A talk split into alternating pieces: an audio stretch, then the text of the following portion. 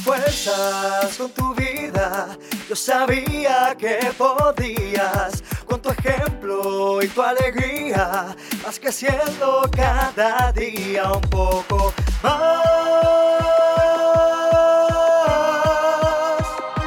Creemos en ti. Bienvenidos a Mavi, el podcast, el mejor aliado de las personas con impedimentos.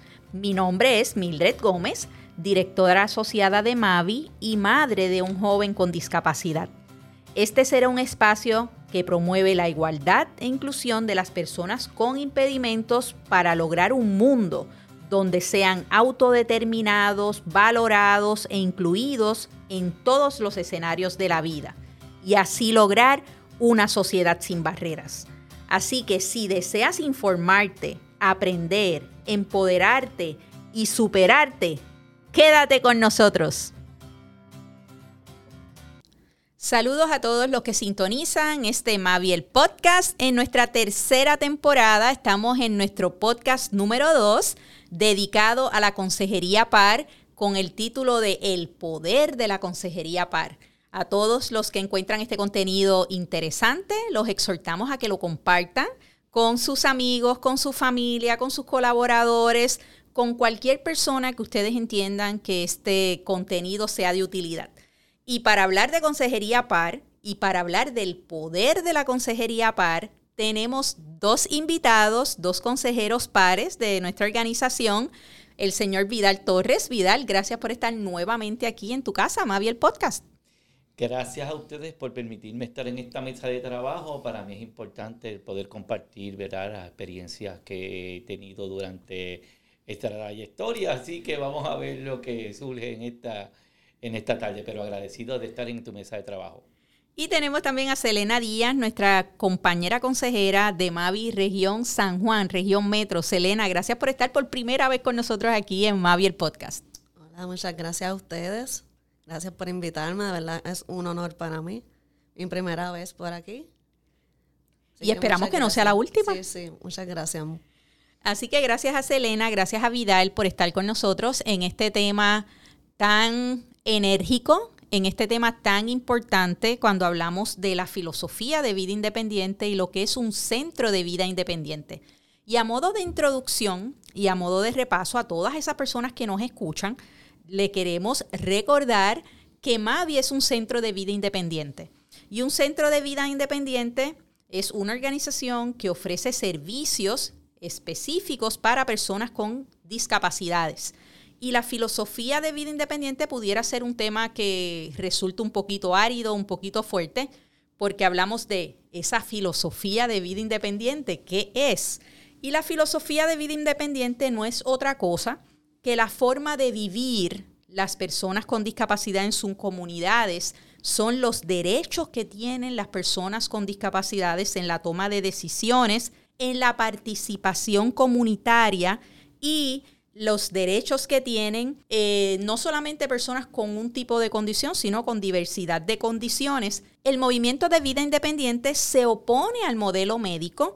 El modelo médico rehabilitador sabemos que surge porque los científicos, los médicos de la época pensaban que algo estaba mal hecho y que había que reparar algo que estaba dañado. Así que el modelo de la filosofía de vida independiente se opone y se aleja al modelo médico, dejando saber que el especialista y la mejor persona de conocer su condición, de conocerse ella misma, es la persona con discapacidad.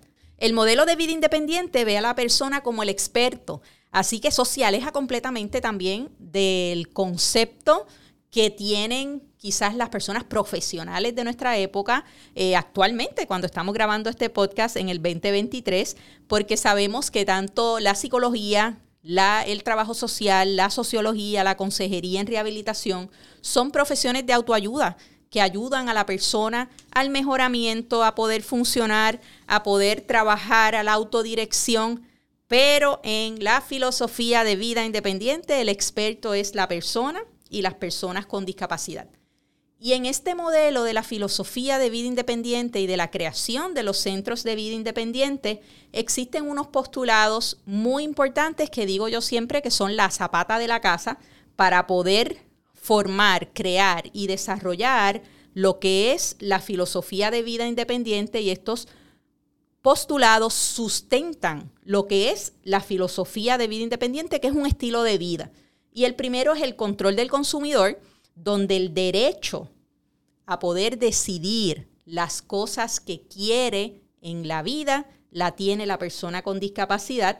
Hablamos también del acceso igual, donde las personas con discapacidad tienen el derecho a recibir servicios como todos los demás en nuestras comunidades.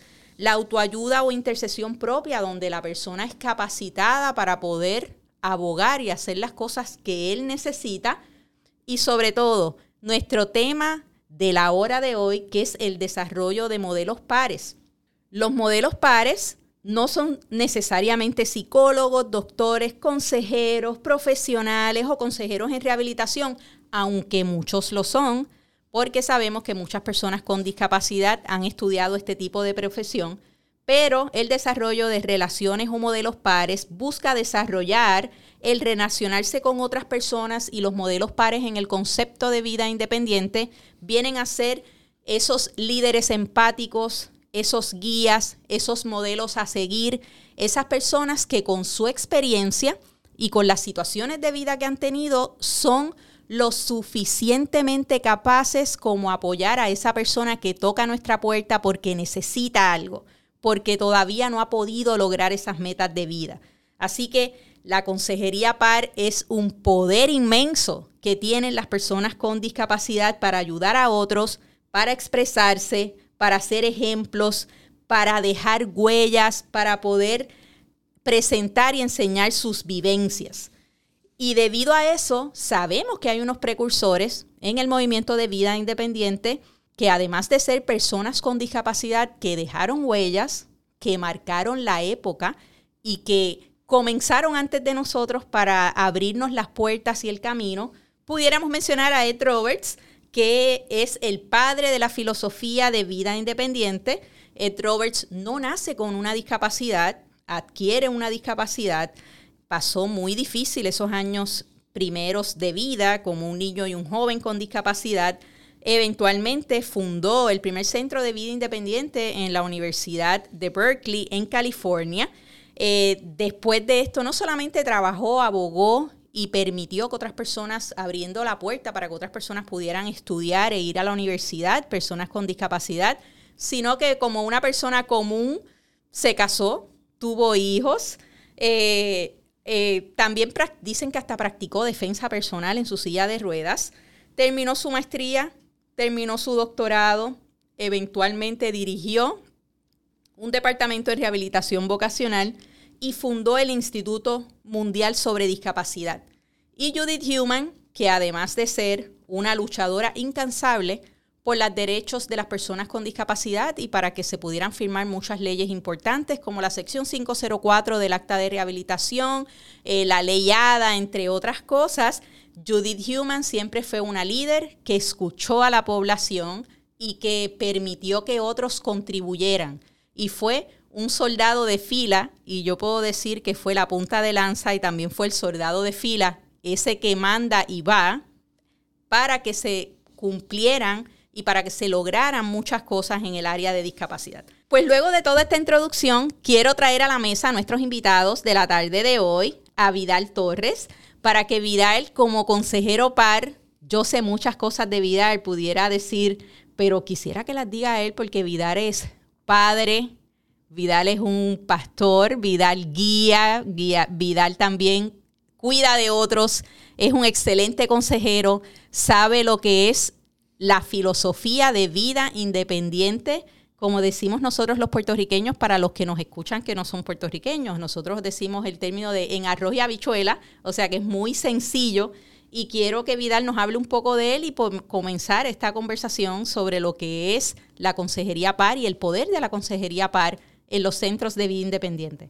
Vidal. Pues Mindre, ya tú lo dijiste todo, yo no sé qué voy a decir, pero... ¿Cómo es eso? Hablando hablando de mí. Pues mira, este, pensando en, el poder de la consejería PAR, como dijiste, pues nosotros somos los expertos en lo que, en lo que habla de nuestras necesidades nosotros sabemos lo que necesitamos y lo que nos funciona. Así que partiendo de eso, pues verdad, tú me preguntabas eh, fuera de, que cuáles habían sido mis mentores o mis consejeros pares y yo te puedo decir que pues no tuve en mi niñez, en mi adolescencia, no estaba, eh, no tuve, así que yo tuve que buscar mentores que no fueran con impedimentos. Y Vidal, te pregunto, para los que no te conocen, tú naciste con una discapacidad. Yo a los nueve meses de nacido tuve una lesión cerebral que de ahí sale lo que hoy se llama perlesia cerebral. Me afectó el sistema motor del lado derecho. Ahí pues, este, pues inicialmente estoy en, niños y adultos lisiados, ¿verdad? Para poder subsanar y, con el modelo médico, como, como todos sabemos, tratar de repararme. y yo, pues a los, a los nueve años, hablando con, con el ortopeda que me atendía, yo le dije, si usted no puede hacer nada más, por mí, pues yo le voy a agradecer, pero yo no vuelvo para aquí.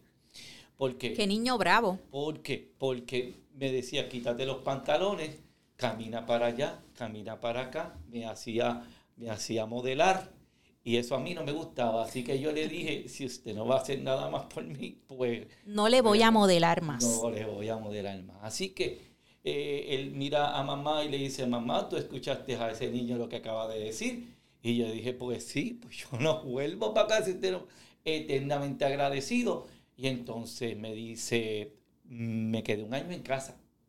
Mi mamá peleando conmigo y peleando conmigo, que eso es para tu bienestar, que eso es para tu bienestar, que eso es para tu bienestar.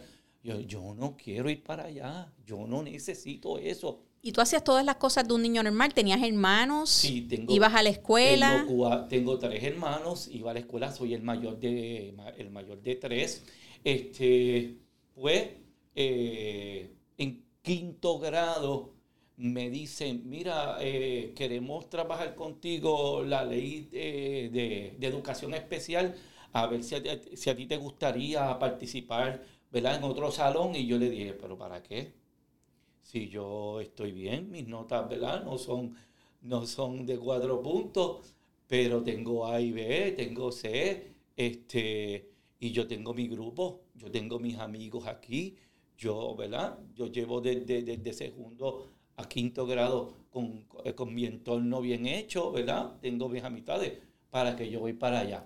So, el sistema quería sacarte de una corriente regular para un salón contenido. Para un salón. Y yo le dije, pues mira, no. Y gracias a Dios que mami este, pues, pues me apoyó en eso. Y, y, y, dijo, no, pues está bien, si tú estás bien, pues estamos bien toditos. Así que, toditos. Así que, este, pues, continué, ¿verdad? Con, pues, yo tenía un gancho en mi pierna derecha, este, que a los 10 años me operan, porque como no fui de 9 a 10 a, a niños adultos lisiados. Por no, que, no, no quisiste modelar. No quise modelar, pues entonces mi mamá me amarró y me llevó de nuevo a los 10. A los 10 dice, mira, este, puede haber una probabilidad de operarte el pie para que tú puedas afirmar completo el pie. Y yo dije, bueno, pues eso es más que nada. Así, eso me gusta. Así que yo vengo tomando decisiones propias desde, niño. Desde niño. Y ahí, ¿verdad? Pues terminó lo que era eh, niños y adultos lisiados. Y entonces en 11 va rehabilitación vocacional a la escuela, a la Lino Padrón Rivera en Vega Baja, y allí pues me llenan los papeles y allí pues empiezo, comenzamos a ver este, pues qué alternativas tenía y de allí pues se tardaron un año en llamarme, así que yo pues fui y me matriculé en la universidad. Cuando me llaman, entonces la primera vez que veo a Anita, Anita era mi, mi, mi consejero en rehabilitación, y muchas veces no hablamos muy bien, pero Anita me quería mucho y quería que yo creciera y mejorara en mi desempeño. Y esa es la primera consejera par que yo tengo, porque ya tenía una condición. Y de ahí, pues, este, hasta el día de hoy, ¿verdad? Que ¿Y qué edad tenías cuando conociste a Anita? Anita, este... ¿Qué edad tenías tú? 19. 19 años. Como 19. Este, y de ahí, pues, yo empiezo a entender lo que es la filosofía, ¿verdad? Aunque ella trabaja el modelo médico, pero yo le metía mullero y este, yo hacía lo que yo estaba, que era mejor para mí, y ella me dejaba. Aunque nos comentas que en tu vida de niño no tuviste modelos pares, pero tú ejercías el control full del consumidor tomando tus propias decisiones y tu mamá era una contigo. porque, porque yo veía, ¿verdad? Que yo era igual. Eso me enseñaron en mi casa. Yo era igual a todos, a mí me trataban igual que todos. Este, yo trabajaba desde los, desde los ocho años en, en el negocio de mi papá Así que todo el mundo trabajaba, Junito tenía que trabajar también. Así que yo, ¿verdad? Y mis papás, y le agradezco con el alma que me hayan tratado igual. Y eso me hizo hacer, ¿verdad? Que yo sí era diferente porque pues, era evidente desde que, y yo entendía eso y ya lo había aceptado, pero este, yo abogaba, ¿verdad? Por cosas que yo veía injustas. Y dice, no, espérate, si si esto es, si todo el mundo es azul o rojo o verde para, para, pues mira, yo también, yo quiero esos colores. O sea, yo, y realmente, pues sí, después que entiendo lo que es la filosofía, después que entiendo lo que es la autodeterminación y todo esto, yo, yo miro para atrás y digo, wow, gracias Señor, porque tú me dirigiste. Tú estuviste ahí conmigo dirigiéndome y enseñándome, ¿verdad? Para ahora desde que entró por ahí, como le dije a la compañera, que el mundo nos ve, somos un ejemplo. Eso es así. Ejemplo de lo que es, de lo que es ser una persona con impedimento y de lo que es, ¿verdad? Este, sentirse, sentirse útil, sentirse que uno vale. Y hablas de ejemplo. Y quería preguntarte cómo la consejería PAR y cómo al trabajar en los centros de vida independiente como consejeros pares apoya a las personas con discapacidad. Y quería aclarar ese concepto para los amigos que nos escuchan y quizás no trabajan en un centro de vida independiente o no tienen mucha información al respecto. En los centros de vida independiente, un consejero par, uno de los requisitos principales es que tiene que tener una discapacidad. Es como esa persona con discapacidad tiene unas experiencias previas, unas experiencias de vida y por tal razón, la único requisito es tener una discapacidad y querer apoyar a otros, puede entonces apoyar a otros en su vida diaria, en las metas que se trazan, con los ejemplos y las experiencias de vida. Así que por eso es que decimos en los centros de vida independiente y los consejeros PAR tienen que tener una discapacidad, pero sí tenemos empleados que pueden ser consejeros, consejeros profesionales o trabajadores sociales y ejercer otro tipo de consejería. Así que, ¿cómo beneficia a las personas con discapacidades el tener ese modelo que a ti te faltó hasta que llegaste donde Anita?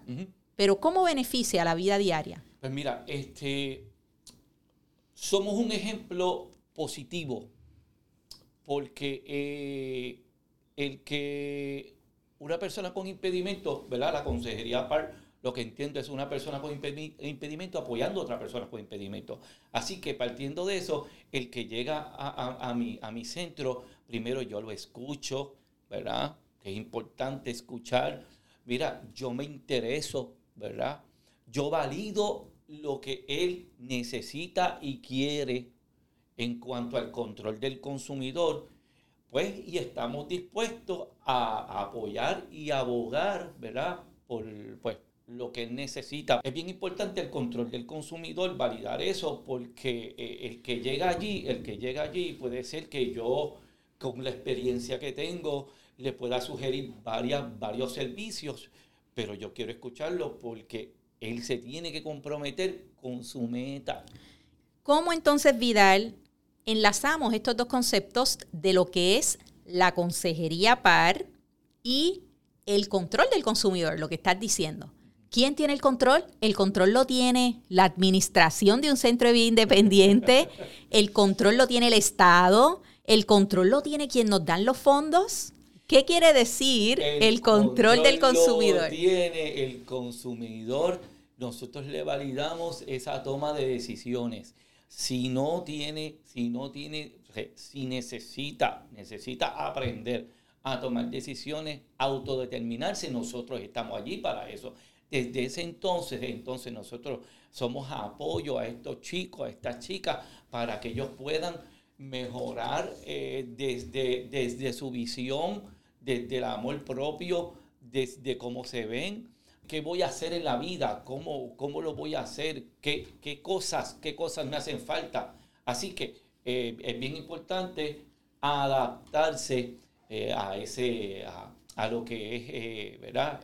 lo que es la filosofía de vida independiente. Y tú tienes, nos mencionas que tienes una condición o tú tienes una condición X, pero en los centros de vida independiente recibimos personas con múltiples discapacidades, pero no necesariamente tiene que ser que una persona con impedimentos visuales apoye a una persona con impedimentos visuales, no tiene que ser así, no, no, no. pero ayuda. Ah, seguro, seguro, porque porque dentro dentro de un centro de vida independiente si yo no tengo si yo no tengo, ¿verdad? la asistencia tecnológica, por así decirlo, para apoyar para apoyar a una persona eh, no vidente, ¿verdad? Pues, eh, y aquí, eh, aquí en Mavi está Wilfredo, ah, nos sentamos en conjunto, hacemos un plan de trabajo, hacemos un equipo y trabajamos la meta de ese consumidor. Siempre, siempre, siempre el consumidor va a salir ganando porque nosotros vamos a hacer lo posible porque ¿verdad? crezca en todo el ámbito de, de lo que es su vida. ¿Qué pasaría si Vidal no hubiera encontrado a Anita en su vida y no hubiera tenido una consejera par que pudiera entender lo que Vidal estaba pasando? ¿Qué pasaría si, si dentro de todo este andemiaje de servicios que tenemos hoy día en Puerto Rico, en los estados, y sabemos que los amigos de otros países también tienen políticas que rigen y cobijan a las personas con discapacidad, si no hubiera consejeros pares y todos fueran profesionales trabajando con nosotros, ¿cómo sería la vida de una persona con discapacidad? Pues mira, este, le faltarían recursos, le faltarían recursos porque este, yo seguiría peleando, eso, eso es un hecho. ¿En serio? Sí, sí, porque ¿verdad? yo voy a abogar por, los derechos que, ¿verdad? que me cobija eh, la constitución de Puerto Rico, pero realmente eh, no tuviera la visión que tengo hoy de lo que puede hacer una persona con impedimento, porque ahora sí conozco lo que es la consejería PAR, cómo apoya a ese consumidor, qué es lo que necesita, eh, ¿verdad? E, e, esta persona, tengo que escucharlo. Si yo no hubiera tenido Anita, yo hubiera peleado solo, hubiera, me hubiera enfocado en un, solo, en un solo sitio porque no tenía la visión de lo que es un centro de vida independiente. Nunca tuve la visión de lo que era la filosofía de vida independiente. ¿Qué cosas me favorecían?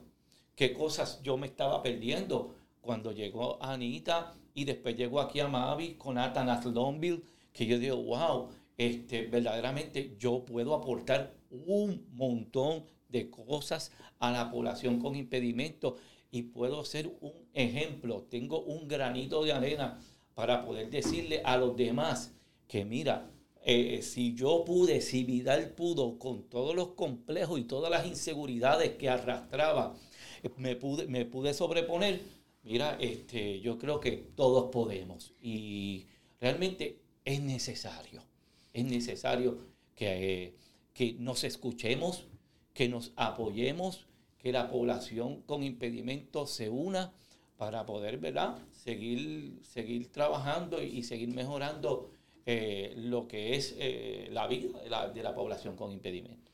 Excelente. Gracias, Pilar, por compartir todo eso con nosotros. Y tengo unas cuantas preguntas más para ti, pero quiero traer a esta conversación a nuestra compañera Selena. Selena, gracias nuevamente por estar aquí. Gracias, gracias a ustedes por la invitación. Selena tiene una historia diferente a la de, Vida, a la de Vidal y quisiéramos que nos cuente un poquito de quién es Selena, cuándo adquiere una discapacidad, cómo esto le cambia la vida, si le cambió algo y qué cosas eh, comenzó a ver desde una perspectiva diferente.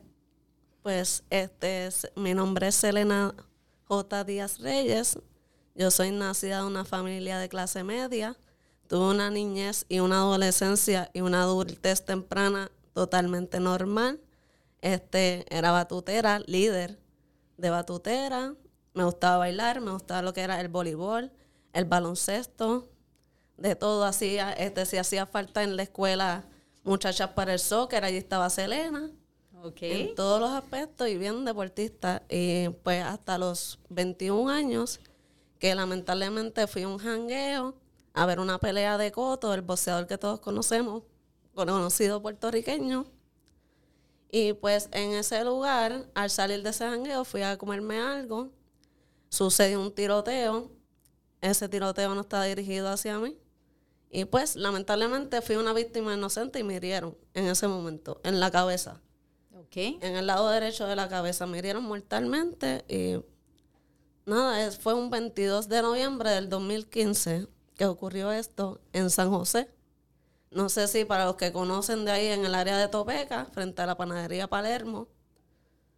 estamos próximos a cumplir, ¿verdad? Un año ya eh, estamos grabando este podcast cercano a esa fecha. Sí, correcto. Próximamente va a ser 22.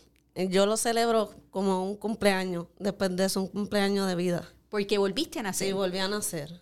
¿Y cómo, esa, cómo ese incidente cambia entonces la vida de Serena? Porque nos, nos mencionas, no conocía la historia de Selena, aunque es mi compañera, no trabajamos en el mismo departamento y no habíamos tenido oportunidad de compartir en detalle eh, su historia, pero ¿cómo ese incidente cambia entonces tu vida por completo? ¿Qué cosas naces de nuevo, porque dicen me murieron mortalmente. completamente nacer de nuevo, así lo califico, porque no fue fácil, me desperté en el hospital sin saber qué había pasado, ya habían pasado tres meses, estuve dos meses en coma, una coma inducida, ¿verdad? Porque por el impacto de bala me inflamó el cerebro y pues tuvieron que reconstruirme una parte de mi cabeza porque la bala rompió todo el cráneo. Entonces, pues me levanté sin saber qué había pasado Supe que había pasado porque escuché a una tía, a Ana, que en paz descanse, te amo donde quiera que estés, este, a una tía hablando sobre que a su sobrina le habían dado un impacto de bala en el lugar menos indicado a la hora menos esperada. Y yo dije, un impacto de bala. Esta señora está, está mal, yo. ¿Cómo hace? Este, totalmente enajenada a lo que estaba pasando. Y pues nada, desde ahí este, pasé a lo que es el Health South, lo que ahora es Encompass Health, que eso es como que un hospital que tiene el centro médico, que de ahí van a las personas que están mal físicamente, ¿verdad? Desde ahí van a un proceso rehabilitativo que te enseñan de todo. Yo tuve que aprender a hablar, tuve que aprender a masticar, tuve que aprender a tragar, entre otras muchas cosas que ustedes se imaginarán que tienen que ver un trauma como, como el que me pasó a mí. Y pues nada, por ahí empezó mi rehabilitación. Ya a los dos meses de haberme dado de alta, este, me matriculé en la universidad. Este, mi mamá no quería, mi papá no quería, pero ¿y cómo hacer? Tú apenas sabes caminar, ¿cómo te vas a tirar? Y yo, no, no, yo quiero terminar mi bachillerato, porque yo estaba próxima a comenzar la práctica. So, cuando tú tienes ese, ese accidente y Selena, los que nos están escuchando, es uno de esos ejemplos de cómo podemos nacer sin una discapacidad y por un accidente adquirir una discapacidad que nos cambia la vida por completo y dices que te ibas a matricular, pero era que ya estabas estudiando cuando tienes ese accidente. Sí, sí, porque mis papás tuvieron que, fueron a la, a la universidad a que me dieran un break ¿verdad? Eh, este, estaba terminando lo que eran los exámenes y como gracias a Dios tenía buenas notas el momento del accidente, todos los maestros dijeron, mira, pásala porque dale las notas finales porque ella tiene toda A y pues no hay problema con eso. Ok. Y pues me dieron un brequecito y pues cuando ya salí del hospital varios meses después, pude reintegrarme rápido en, en ese verano. Y aquí vemos cómo Selena tiene y toma esa decisión por encima de los papás, así que es una historia parecida entonces a la toma de decisión de Vidal, de que tú, tú dijiste, si en dos meses, luego de estar tres meses en, en una cama con un coma inducido también, tú dices, me recuperé, logré aprender a caminar, a tragar, a hablar, pues voy a retomar esta área de mi vida y tú decides irte a matricular. Sí. ¿Y, cómo, ¿Y cómo fue eso de cómo eras un estudiante antes de tu accidente? ¿Y cómo entonces pudiste o tuviste que ajustar para ser una, estudiante luego de ese accidente y poder estar incluida en la vida universitaria.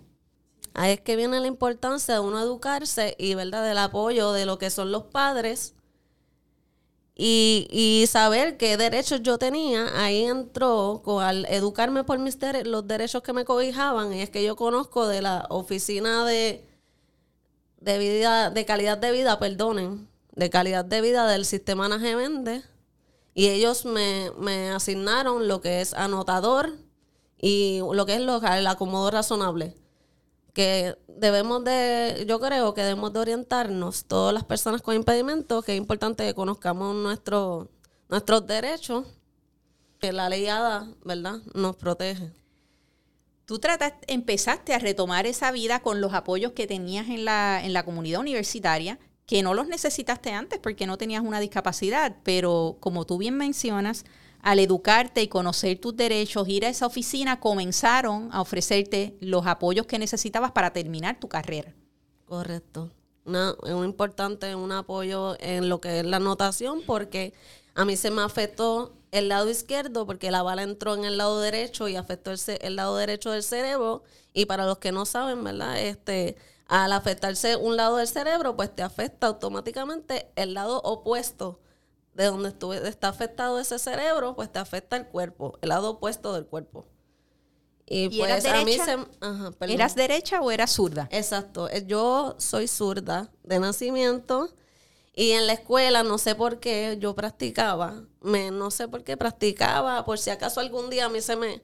No tenía la izquierda. Mira qué casualidad. Casualidades. Casualidades y gracias a Dios pude poco a poco ir desarrollando esa destreza y pude aprender a escribir con la mano derecha. Wow, y eres una muchacha joven. Eh, sabemos que este podcast no nos vemos, pero Selena es una mujer joven, así que está en esta época de la tecnología. Cuando comenzaste entonces a estudiar, tenías los apoyos tecnológicos como computadoras y equipos asistivos que podían ayudarte, quizás no como personas eh, de mayor edad, que quizás la tecnología no era tan activa en esa época. Sí, eso siempre, la tecnología siempre es un apoyo.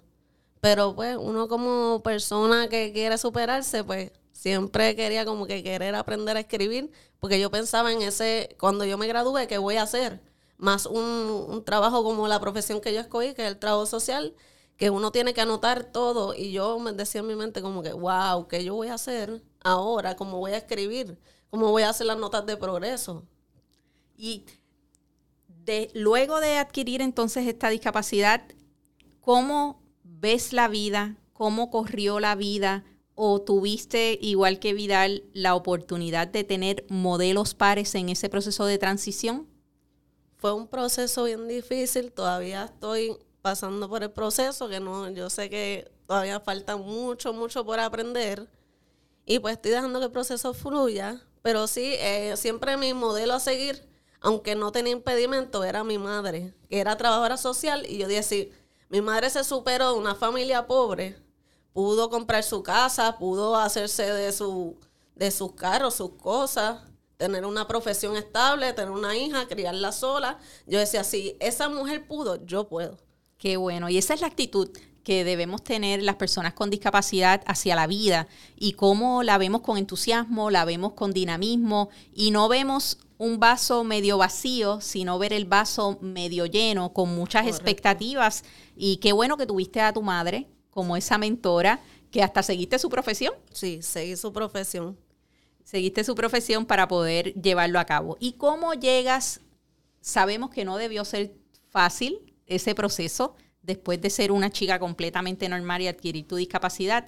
¿Cómo llegas a Mavi? Porque eres ahora una consejera par y estás trabajando y utilizando eh, tus herramientas y tu profesión como trabajadora social para trabajar con todas esas personas que llegan a tu oficina que necesitan algún tipo de ayuda. ¿Cómo llegas a Mavi y cómo aplicas entonces esto al día a día con las personas que tú atiendes? Pues este, llegué a Mavi porque me llamaron.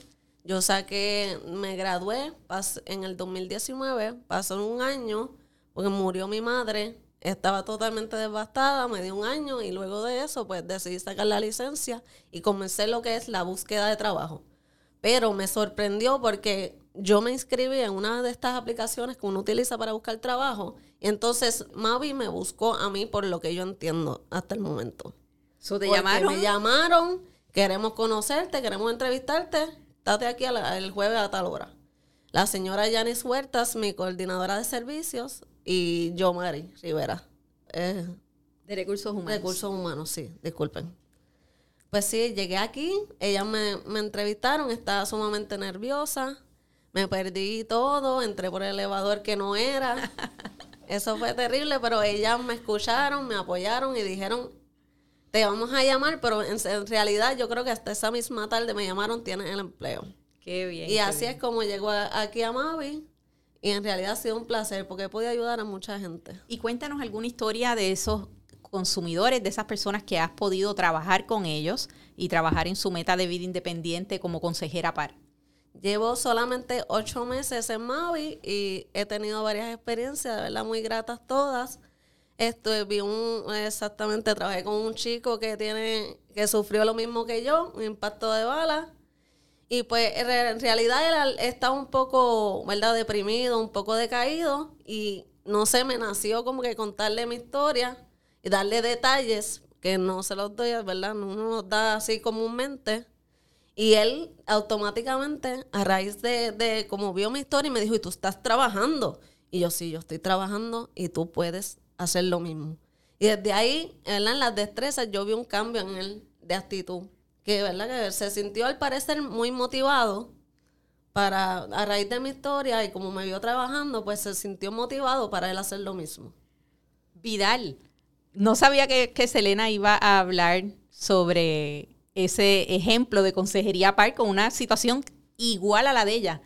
¿Es eso consejería par? ¿Qué podríamos hablar de ese ejemplo? pues pasaron o pasan por las mismas situaciones emocionales, físicas, todo, todo, todo. Así que eso es un clic excepcional para, para poder hacer ese, ese, esa consejería.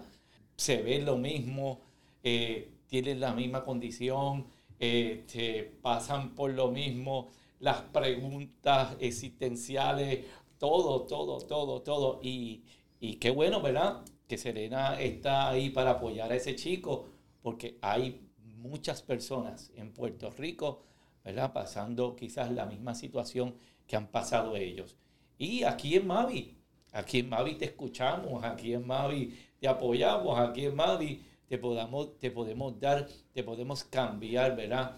Eh, eh, cambiar la vida, ¿verdad? Con, con, con el apoyo de una consejería par. Y yo estoy segura que Selena, Serena nunca se, Selena nunca se imaginó que quizás le iba a tocar un caso en menos de ocho meses con una condición menos de ocho meses. igual que ella. Y esto lo que nos demuestra es que la consejería PAR es un compartir de experiencias, es poder estar frente a otra persona y que la otra persona vea que esos retos, que esas barreras y que esas situaciones y esas metas que yo me propuse son las mismas que tú tienes. ¿Por qué? Porque ayudamos dentro de la consejería PAR a aceptar para que la aceptar sus condiciones para que la persona pueda lograr esas cosas que se propone en la vida. Y los que no también, ¿verdad? Los que no, aunque no tengan la misma condición, también se pueden sentir identificados porque dicen, mira, ella, yo los he visto, ¿verdad? Me lo dicen así porque no tenemos filtro en las destrezas. Y uno dice, mira, si tú no tienes una mano, o sea, si tú tienes una mano afectada, yo tengo mis dos manos, yo lo puedo hacer. Y eso es lo que trabajamos en los centros de vida independiente cuando hablamos de múltiples discapacidades o cross disability, de que en los centros hay personas con diversidad de condiciones, con diversidad de discapacidades, y eso es una aportación extraordinaria para que otros vean lo mucho que se esfuerzan unos y cómo entonces ellos pueden aplicar eso en su vida diaria. Puede ser que este chico que ella estaba atendiendo antes de verla, eh, mira, no hay mucho que hacer, estoy, eh, eh, estoy aquí, eh, pues a, a la buena de Dios, no hay manera de, de- de- cómo sobreponerme a lo que me está pasando y a ver a Serena y, y Serena hablarle y, y- y ver las necesidades y trabajar. Mira, mírame, mira lo que yo estoy haciendo, yo estoy trabajando, mira, mira lo que yo estoy haciendo, yo estoy aportando a la... Mira, yo pasé por lo mismo, te está pasando esto, esto, esto por la mente. Le estás preguntando a Dios por qué me pasó a mí. Tantas cosas, ¿verdad? cómo nos vemos, cómo nos vemos a nosotros mismos y cómo, los, cómo la gente nos ve a nosotros. Y, y, ver este ejemplo que estamos hablando hoy de Selena, que la felicito. ¡Wow! Difícil, la vida ha sido muy difícil para ella, pero está aquí con nosotros le damos gracias al Señor que se ha sobrepuesto y eso es un consejero par.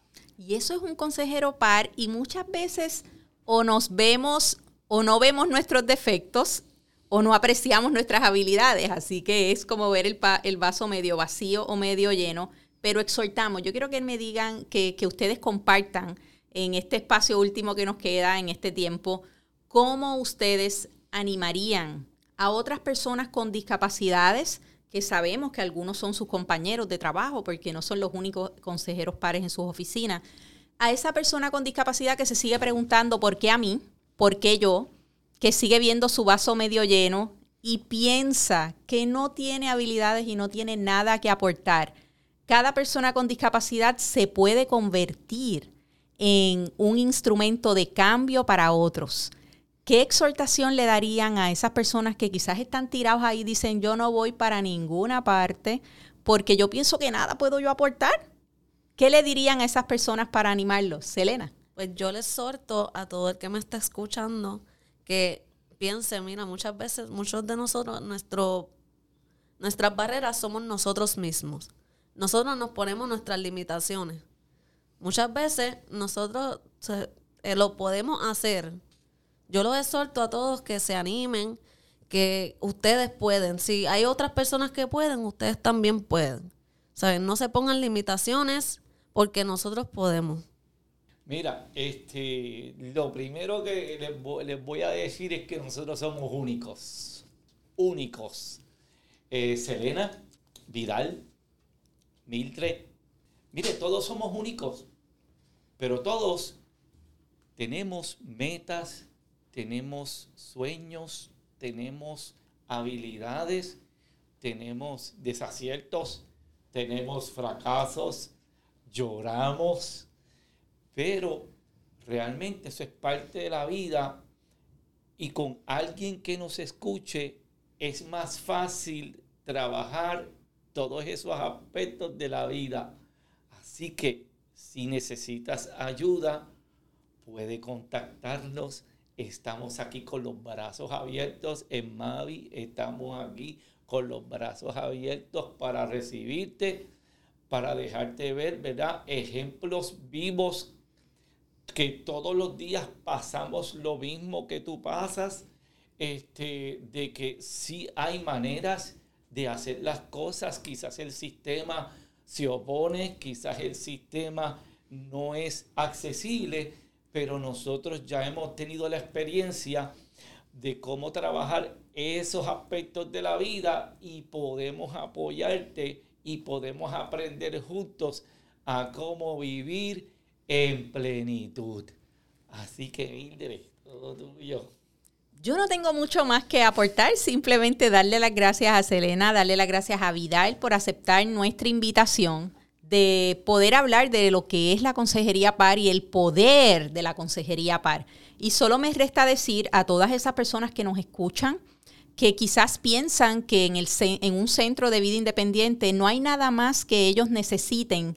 Le queremos decir que la consejería par es uno de los servicios, que es una de las llaves para la autodeterminación, para que la persona pueda completar sus metas, para que la persona pueda sentirse apoyada con otra persona que ha vivido lo mismo que ella. No duden en que ya yo sé cocinar, no necesito más destrezas que Mavi me enseñe, pero la consejería par no se enseña, la consejería par es una experiencia, es un compartir. Todos los días, todos los días tenemos retos nuevos, desafíos nuevos tenemos nuevas metas, porque lo que alcancé ya hoy, mira, ya lo alcancé y me siento orgulloso, sí, orgulloso, pues iba a decir otra palabra, orgulloso de mis logros, pero día con día hay desafíos nuevos.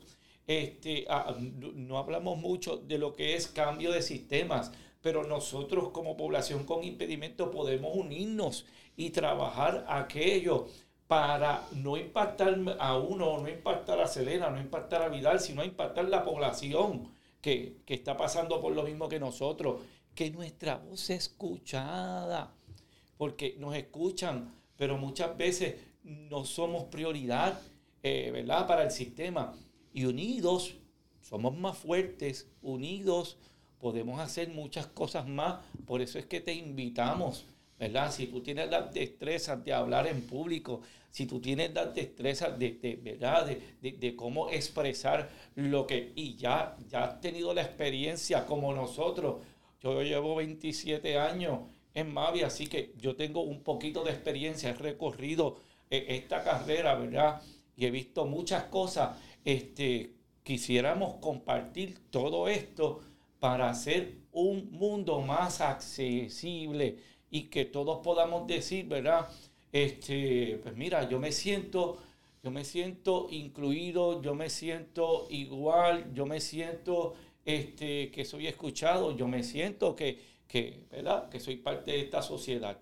Así que a todos los amigos que nos escuchan en los centros de vida independiente, los consejeros pares son demasiado importantes y usted que necesite apoyo o ayuda de un consejero par, aunque usted tenga todas las destrezas que necesita en momentos de flaquezas, en momentos de fracasos, no importa los logros que hemos logrado, necesitamos ese apoyo. Y ese apoyo usted lo va a lograr y lo va a encontrar en los centros de vida independiente y puede llamar a Mavi al 787-758-7901 porque la Consejería PAR crea grupos de apoyo a favor de las comunidades con discapacidad.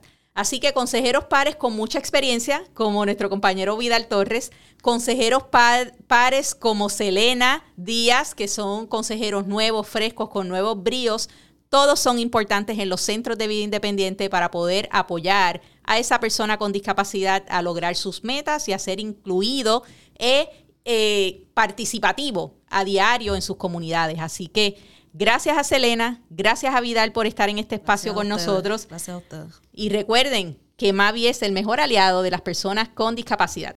Si encuentras interesante nuestro contenido, recuerda compartirlo. Suscríbete desde tu plataforma favorita y déjanos tus cinco estrellas en iTunes. Síguenos en nuestras redes sociales y comunícate con nosotros a nuestro email podcastmavi.gmail.com. Y recuerda que al igual que Mavi, tú también puedes ser aliado de las personas con impedimentos para lograr la verdadera inclusión.